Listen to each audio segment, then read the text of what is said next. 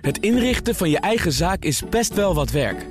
Daarom biedt IKEA voor Business Netwerk 50% korting op interieuradvies. Word gratis lid en laat je werkplek voor je werken. IKEA, een wereld aan ideeën. Ondernemerspanel. Fietsfabrikant Van Moof kan opgelucht ademhalen... na een kapitaalinjectie van de aandeelhouders. En honderden medewerkers van de zonneautomaker Lightyear... verliezen hun baan door het faillissement van een dochterbedrijf. Dat en meer bespreek ik in het ondernemerspanel. En daarin zitten Elske Doets van Doetsreizen... en Remy Ludo Gieling, oprichter van AI.nl. Welkom, goed dat jullie er zijn. Leuk om er te zijn. Hopelijk ook met eigen nieuws. Remy, jij wil het hebben over eh, minister Adriaansens van Economische Zaken... en haar AI-ambities, want die zijn er. Ja, nou ja, dat, we- eh, gisteren eh, had ze een post gemaakt op, op LinkedIn. En ik dacht, oh ja, eh, een beetje typische, typische Nederlands polder inderdaad. De grootste ambities eh, sprak ze uit over, eh, over, over AI. Ze had in de Kamer ook uiteindelijk eh, ChatGPT ontdekt. En er was een debat over geweest. Eh, en ik dacht, ja, als je dat leest als misschien een beetje leek zijn... dan klinkt het allemaal heel aardig. Hè? We gaan 200 miljoen steken in deze technologie. Een digitale koploper blijven. digitale Hè, er koploper blijven, beschikbaar nota Uit het, eh, uit het groeifonds komt eh, geld beschikbaar. Is Ja. een coalitie. Maar als je dus dat een beetje gaat afpellen, dan, dan, dan valt het allemaal reuze mee, vind ik. Allereerst die, eh, die 200 miljoen, dat was eigenlijk bijna 300 miljoen. Was twee jaar geleden al aangekondigd door toenmalige staatssecretaris Mona Keizer. Nou, dat is dus twee jaar over gesteggeld om er te kijken van hoe gaan we dat, eh, hoe gaan we dat uiteindelijk beleggen. Nou, dat is nu eindelijk zover. Dus na twee jaar praten erover. En wat willen ze daarmee gaan doen? Dan willen ze in 2027 hopen ze dat een verdubbeling van het MKB AI gaat omarmen en gebruiken. Ik denk, nou jongens, dit, eh, dit, dit, ja, dit, dit is echt non-ambitie. Maar wanneer had jij dan wel eh, eh, juichend deze tekst gelezen? Wat had ze moeten zeggen? Ik denk als we hadden gezegd dat in Nederland dat, dat wij gaan zorgen dat binnen drie jaar Nederland de koploper wordt als het gaat over AI image recognition voor de e-health industrie bijvoorbeeld. Of dat soort een beetje, beetje, beetje grootse ambities. Waar gaan wij nou het verschil op maken? En zelfs dat geld, ja, ge- geld is niet zalig maken, maar om even een beetje in context te zetten. Nederland heeft voor de komende jaren dus uiteindelijk 200 miljoen de- beetje, en, en en een beetje beschikbaar gesteld. Maar als je kijkt naar, eh, naar Engeland, 3,3 miljard. Is dat het Frankrijk, totale bedrag of 1,5 gaat het hier alleen maar over het onderzoeksprogramma? Eh, dit dit is in ieder geval de, de, wat, wat de overheid beschikbaar stelt om, eh, om vanuit het AI-netfonds ja, ondernemers en bedrijven te gaan ondersteunen. Dus dit is echt, eh er mag echt wel wat bij, willen we een beetje meespelen. Want Remy, wij zijn toch helemaal geen koploper? We zijn ook helemaal geen koploper. Nee. ik, ik, ik, ik verbaasde me ook enorm over die, over die stelling van hoe de Nederland de koploper blijven. Nou, dat is helemaal niet zo, inderdaad. Nee. Welke bedrijven in de reisbranche verdienen het predicaat koploper? Ik geloof dat jij je weer eh, wat minder populair gemaakt hebt bij je collega's. Elske, waarom?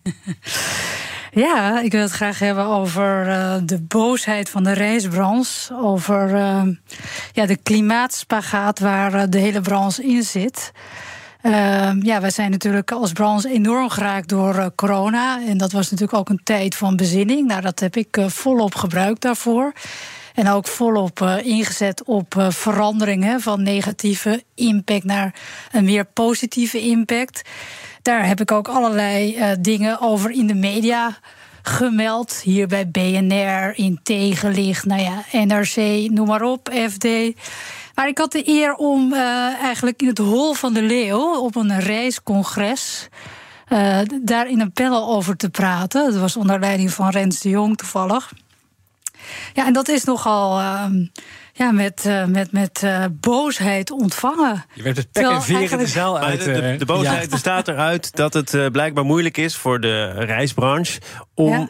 ook die positieve impact netto het te is, maken. Het is inderdaad, het eh, begint eigenlijk. eh, beginnen de, de topmannen, want het zijn helaas allemaal topmannen van veelal beursgenoteerde bedrijven, beginnen met het verdedigen hoe goed ze bezig zijn. Maar daaronder zit gewoon een businessmodel van massa is kassa. Dus ja, Ja, de boze, de boze witte Dus- man heeft het ook zwaar. dus, dus ja, en ehm, ja, ik kijk daar dus anders tegenaan. Eh, en, Maar hoe liet, ze jou, eh, hoe liet ze dat onge, ongenoegen blijken bij je? Oh, nou ja, het is eh, vrij heftig. En dat boeit mij persoonlijk niet zo. Maar dat geeft wel aan dat ze eigenlijk niet inhoudelijk over dit onderwerp durven na te denken, laat staan praten. Ik heb bijvoorbeeld gezegd: wij zijn als branche een branche die mensen blij wil maken.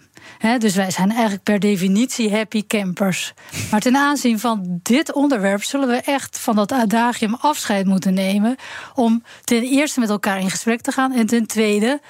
Uh, gewoon hier wat aan te gaan doen. Ja, dat is al, dat is al too much. Maar mag ik er nog een derde punt aan toevoegen? Want ja, als het je model is om te verdienen aan de massa, is het misschien ook moeilijker om veranderingen door te voeren. Ongetwijfeld zal het jou ook wel zo verteld zijn op die manier. Namelijk, hé, jij bedient een kleiner publiek Zeker. dat beter nadenkt over eh, waar de volgende vakantie naartoe gaat en hoeveel eraan besteed mag worden.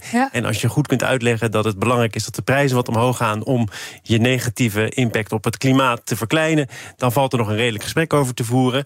Maar als je het moet hebben van de massa, eh, dat eh, graag voor een paar tientjes naar Spanje wil dan is het ingewikkelder omdat het publiek groter is en omdat het publiek ook minder te besteden heeft. En ja, maar dan, dan kan je zelf wel uit een heleboel bochten uh, wringen door gewoon te erkennen wat je doet, dat dat per definitie gewoon een negatieve impact heeft. Dat is ontzettend bevrijdend als je dat erkent. Als je het allemaal gaat bedekken door te zeggen: ja, dat je wat laadpalen op de ABC-eilanden plant. Ja, dan denk ik heel charmant. Maar we hebben het hier ook over een miljardenbedrijf dat, dat is niet genoeg. En zeggen ze het in je gezicht of gaan ze gewoon heel boos ja, nee, dat op social media. En dan wordt er uh, natuurlijk allerlei dingen bijgehaald... die helemaal niet ter zake doende zijn. Uh, dat is best wel heftig, ja. ja. Maar dat geeft aan dat ze dus niet op de inhoud willen ingaan. Uh, nou, de inhoud hebben we bij deze ook voldoende besproken. Helaas, want er is nog zoveel inhoud meer. Onder andere over fietsfabrikant Van Moof. Heeft extra geld moeten vragen bij de aandeelhouders. Blijkt uit onderzoek van het FD. En zonder dat extra geld zou de elektrische fietsenfabrikant... binnen twee maanden in grote problemen terechtgekomen zijn. Uh, Remy, het gaat dus om bestaande zittende aandeelhouders. Nog niet helemaal duidelijk of die nou een lening hebben verstrekt... of dat die met vermogen over de brug zijn gekomen. Uh, maar het geeft wel aan dat Van Moof langs de randjes van de afgrond heeft uh, verkeerd? Ja, het is ook al een beetje ook wel in, in, in de markt rond. Als je met, uh, met ondernemers sprak, dat, het, uh, dat, het, dat er wat aan de hand zou zijn bij, bij, bij, bij Van Moof. En ja, ik denk dat ze als net zoveel ja, hardwarefabrikanten te maken hebben met, met, met, met heel veel uitdagingen. Enerzijds ook van, van, van leveringsproblemen tot hele dure uh, vracht die uit, uit, uit Taiwan moest komen. Tot aan, ik denk ook wel dat ze bepaalde reparaties onderschat hebben. God, jeetje. Ja. ook in het verslag volgens mij dat er iets van 8 miljoen aan reparaties open stonden nou, of zo. Ik, ik, moest denken aan, aan een quote van uh, het vorige voorjaar, ook in het FD. Dan haalden we de fietsen uit de doos, dan liepen we ze na. En als er dan een kinderziekte aan het licht kwam, dan wisten we... de komende maand hebben alle fietsen dit probleem. probleem. En daar zit natuurlijk ook wel echt een, ja, een stevige uitdaging. Als je dan bestellingen hebt waar dus iets mee mis is. en je weet er komen er nog duizend. Ja, nou, ik, ik, heb er dus net eentje binnengekregen. Dus ben ik niet helemaal onbevooroordeeld, kan, ik wel, kan ik wel zeggen. Ik dacht, moet, moet toch een Nederlands Ga, ga je dat dan zelf allemaal in elkaar zetten, Remy? Nou, ik, hoefde, ik, hoefde het voor, ik moest het voorwiel in elkaar zetten. Dus oh. dat, mijn, mijn, mijn, mijn totaal technisch onvermogen kon zelfs dit nog net, uh, net okay. in elkaar sluiten. Maar heb je aan geaarzeld? Uh, want als jij zegt, het was al bekend dat Van Moof uh, toch een wat onzekere toekomst uh, tegemoet ging. De verhalen over reparaties van Moof die kapot waren, slecht ja. bereikbare klantenservice. Dan kan je enthousiasme toch een beetje temperen. Nou ja, ik vind het wel. Het, het, is, het is gewoon een heel mooi bedrijf met, met, met, met, met coole ondernemers erachter die ook wel echt hard voor de zaak hebben en, en al jarenlang zich inzetten om, om, om hele mooie producten te maken. En ik denk inderdaad dat, dat, uh, dat, dat, dat, dat, dat, ze hebben wel risico genomen door het, het feit dat ze hè, bijna alle fietsenfabrikanten die die sourcen van overal en nergens halen ze een motortje vandaan en een voorwiel en een achteras en weet ik het allemaal en die proppen ze dan bij elkaar. Van Moof heeft ervoor gekozen om echt zoveel mogelijk, ik geloof 80 tot 90 procent van die fiets zelf te gaan ontwikkelen. En ja, dat, dat, dat heeft het voordeel, denk ik, op lange termijn. Dat je, dat je veel betere controle hebt over je productielijn. En ook ja, betere producten kan maken. Maar ja, als er dan inderdaad wat kinderziektes in zitten, ja, dan krijg je dit. Is het zo simpel? Want, want als je kijkt naar de cijfers die dan resteren, ook uit het FD, de rubriek Bartjes, dan is de conclusie dat de kostprijs van de omzet hoger is dan de omzet zelf. Kortom, met iedere verkochte fiets loopt het verlies van Van Moof verder op. Ja, Veel ongezonder kun je het niet krijgen. Nee, dat is heftig. Maar laat ik dan even toch als consument hierop reageren. Ik zelf heb nog steeds een ouderwetse motorloze fiets. En... Eén, omdat ik gewoon uh, dat zelf uh, fysiek aan wil kunnen. Maar twee, ik wil heel graag een Van Moof, want ik vind hem prachtig. Ja. Uh, daarin zijn zij absoluut frontrunner. Maar ik ben niet technisch en ik wil gewoon een mannetje die dat allemaal voor mij onderhoudt. En als je dat tegen een fietsenmaker zegt. ja, dan gaan alle stoplichten op rood. En daar missen ze gewoon, wat mij betreft, gewoon ja, de boot. Uh, want daar kan die fietsenmaker ook geld aan verdienen. En daarmee maak je ook consumenten blij. En dat vind ik gewoon ontzettend jammer. Want ik koop die, al die andere elektrische fietsen vind ik niet mooi. Ik vind deze alleen mooi. Dan toch nog even naar hoe het daar achter de schermen aan toe gaat. Want die uh, gebroeders Carlier die uh, dit hebben gestart. En die daar ook groot mee zijn geworden in binnen- en buitenland. Die hebben inmiddels ook wel gezien. wij kunnen dit niet met z'n tweeën helemaal bolwerken. Ze hebben dus een oud bestuurder van Booking aangesteld. Gillian Tans. Om orde op zaken te stellen. Um, Welke opdracht heeft hij als je kijkt naar hoe, de, hoe dat bedrijf er nu voor staat? Nou, ik denk dat zij als opdracht heeft gekregen om, om het merk enerzijds internationaal verder op de kaart te zetten. Want Nederland is natuurlijk maar zo'n zo'n grote markt. Uh, ik denk dat het een hele goede testcase was voor Van Moof om, om uit te rollen. Maar ik geloof dat iedere een op de drie Amsterdammers of zo inmiddels een uh, Van Moof rijdt. Tenminste, zo lijkt het af en toe. Als je, Dan moet je niet juist een beetje proberen focus aan te brengen. Als je ziet dat het geld heel snel opgaat en je hebt nog allerlei problemen met voorraden, met reparaties. Is het dan slim om de vlucht naar voren te nemen en te zeggen: Nou, maar we hebben nog een continent, dat wacht nog op ons? Ja, misschien moet je inderdaad wel een selectie maken in een aantal kerngebieden waar je mee gaat beginnen. We hebben natuurlijk heel snel al die flagship stores geopend. Er zit er eentje in San Francisco, er zit er eentje daar. Ik weet, ik weet niet waar ze allemaal verder, verder nog zitten. Uh, ja, dus dat, dus dat... Die, die steden zijn natuurlijk wel allemaal in aan het zetten op fietsen. Ja, dus, ik, dus, de, ja, filosofie snap ik ook wel. Ja. En, en, ze hebben natuurlijk het economische tijd nu ook alweer een beetje tegen. Dat zie je bij, bij meer start-ups. In het, ja, nou, de, de, de, de faillissementen die, die, die, die, vliegen je om de oren. Dus, um, uh, maar het, het ondernemerschap, de lef die ze hebben getoond. Uh, ook zowel in het productieproces als inderdaad die internationale uitrol. Ja, ik vind dat wel ergens heel mooi. Wat en, wil jij doen, uh, Elske? Moet je nu een beetje pas op de plaats maken? Of ik juist ben natuurlijk heel, heel, behoudend. Hè? Familiebedrijf, ja. ja geen dus ik zou, ik zou zeggen, eerst inderdaad je footprint, goed, die, die, dat productieproces goed onder controle hebben. Uh, maar ik, Rem, jij zegt start-up. Het is natuurlijk geen start-up meer waar we het nu over hebben, toch? Nee, dit is, dit is, zeker, dit is, dit is zeker de start-up fase voorbij. dat stadium voorbij, ja. Nee, maar het is natuurlijk, je hebt een aantal Nederlandse ondernemers... die in de afgelopen jaren het lef hebben gehad... om echt internationaal groots te denken. Uh, neem Rituals, neem, uh, neem Suit Supply. Nou, en Van Moof is daar denk ik ook één van. Alleen ja, daar kom je, en dat heb je ook bij die andere partijen gezien... ook wel af en toe een beetje in de... dat, dat schuurt het financieel wel Ik heb het idee dat jullie al heel snel willen gaan praten over Lightyear. Laat ik dat faciliteren. BNR Nieuwsradio. Zaken doen. Thomas van Zeil. Andere bedrijven in de financiële problemen, ja, dat zullen we dan maar eens doornemen met het ondernemerspanel. Elske Doets en Remy Ludo Gieling zitten erin. Atlas Technologies, dat is het dochterbedrijf van autofabrikant Lightyear, is gisteren definitief failliet verklaard. Bijna alle medewerkers van de zonneautomaker verliezen daardoor hun baan. Het gaat om 620 van de 650 medewerkers. Uh, eerder vandaag spraken we op BNR met de curator van het uh, bedrijf. Dat hoopt uh, op een doorstart. Moet wel snel gebeuren, zo binnen zes weken, want daarna stopt het UWW met het doorbetalen betalen van het loon. Elske, wat zou jouw pitch zijn? Nou ja, uh, ik zou helemaal die Lightyear 0 uh, gewoon vergeten. Die is dus nu eigenlijk ook vergeten.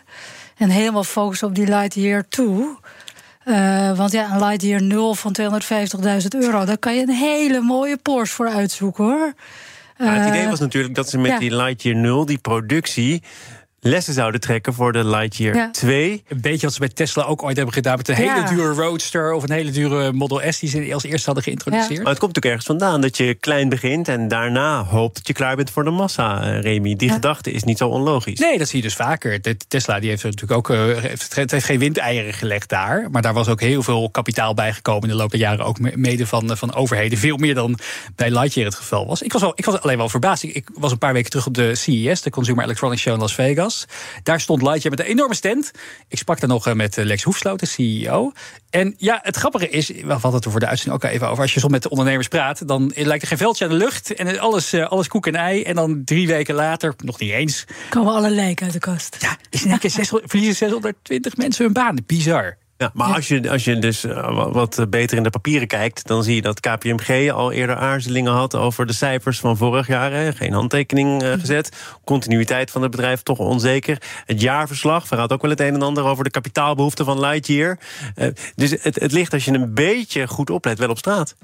Ja, misschien wel. Uh, dat, hadden we, dat, dat, dat, dat is nu de laatste maanden wel bij vaker gezegd. Uh, ik denk dat FTX daar, uh, de, de, de, de, de, het failliete crypto, crypto vehikel daar ook een mooi voorbeeld van was. Iedereen die een beetje naam en faam had, had daar, had daar miljoenen in gestoken. En achteraf blijkt inderdaad de financiën een totaal groot zooitje. Dus misschien moeten we daar met z'n allen ietsje scherper op zijn, Elske? Nou ja, maar ik, als je kijkt naar wat zij hebben als product, is het natuurlijk wel een fantastische innovatie.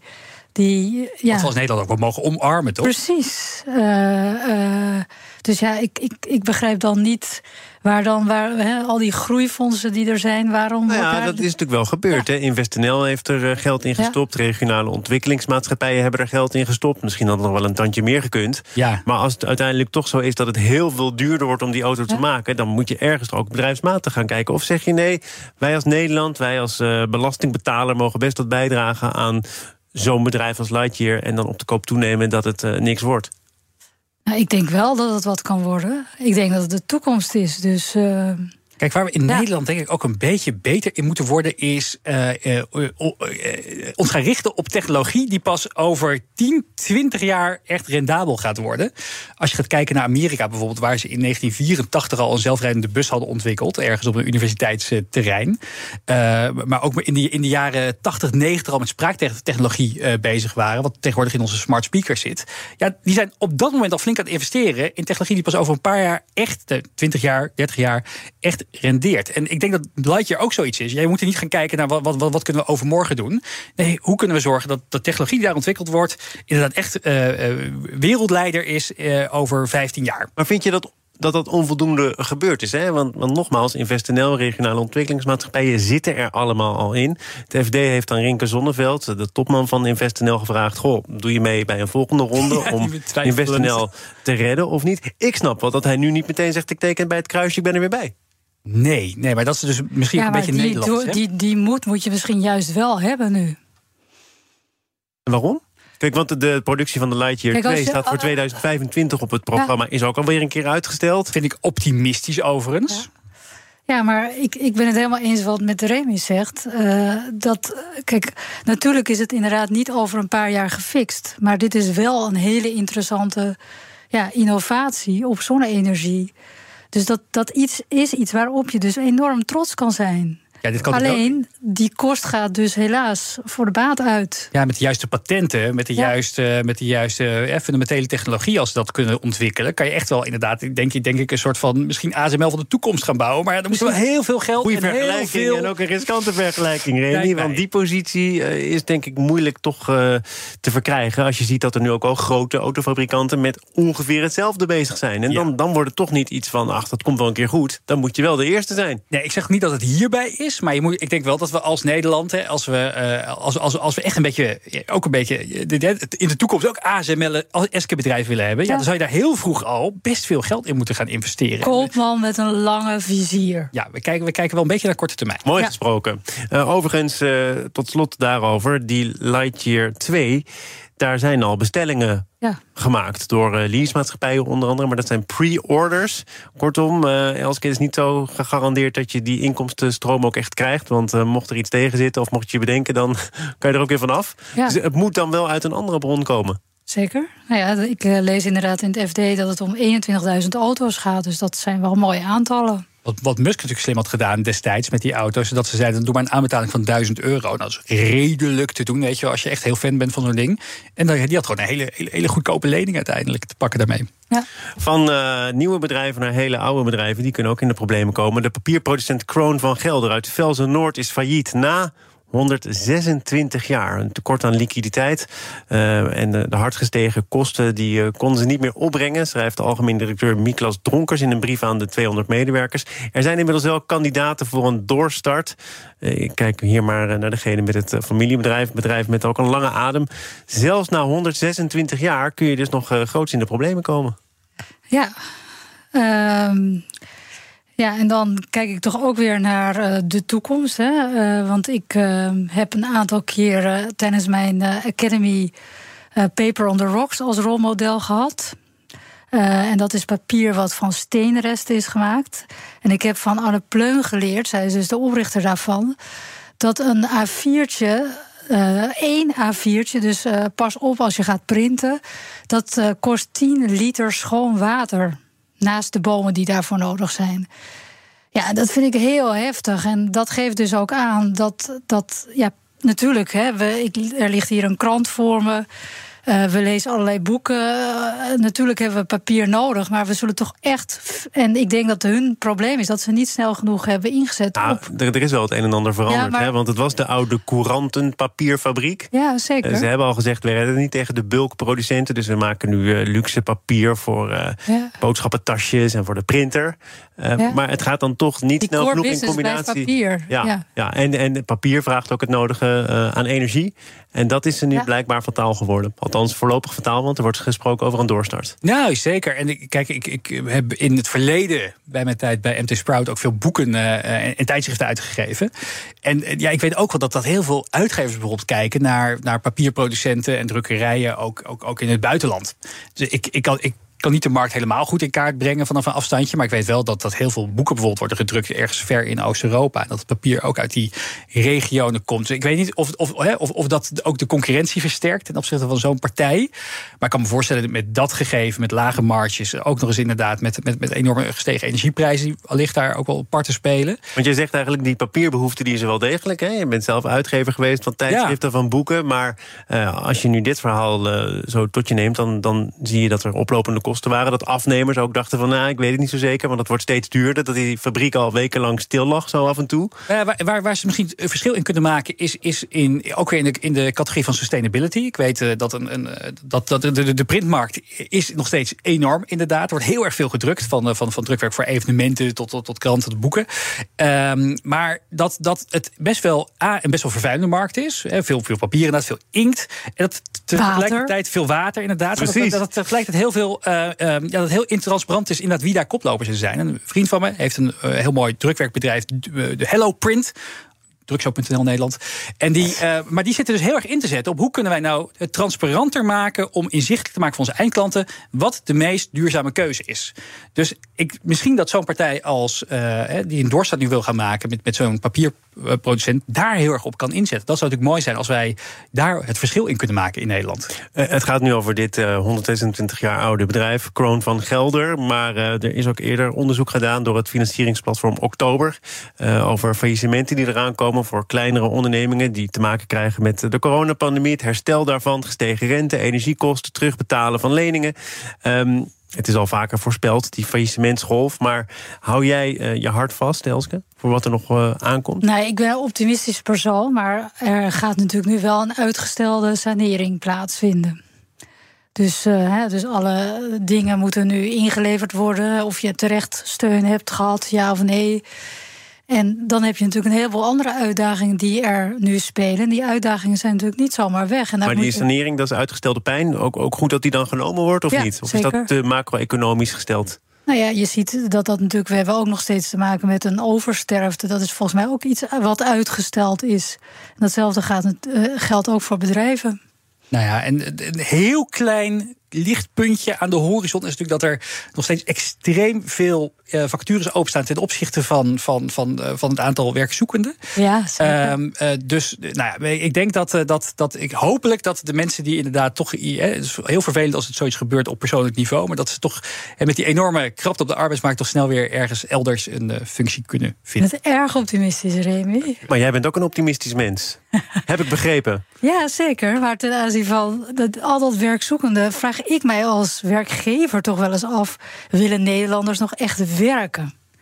Dat houden we dan over voor een uh, volgende keer. Uh, ik ben nog lang niet klaar. Ik ga nog even door met werken. Uh, Remy Ludo Gieling van AI.nl, dank voor je komst. Elske Doets van Doets Reizen, ook dank voor jouw komst. En tot een volgende keer. Wil je dit panel beluisteren als podcast? Goed nieuws, dat kan uiteraard via je favoriete kanaal of via de BNR-app. Zometeen in dit programma de Oekraïne-update. Het inrichten van je eigen zaak is best wel wat werk. Daarom biedt IKEA voor Business Netwerk 50% korting op interieuradvies. Word gratis lid en laat je werkplek voor je werken. IKEA, een wereld aan ideeën.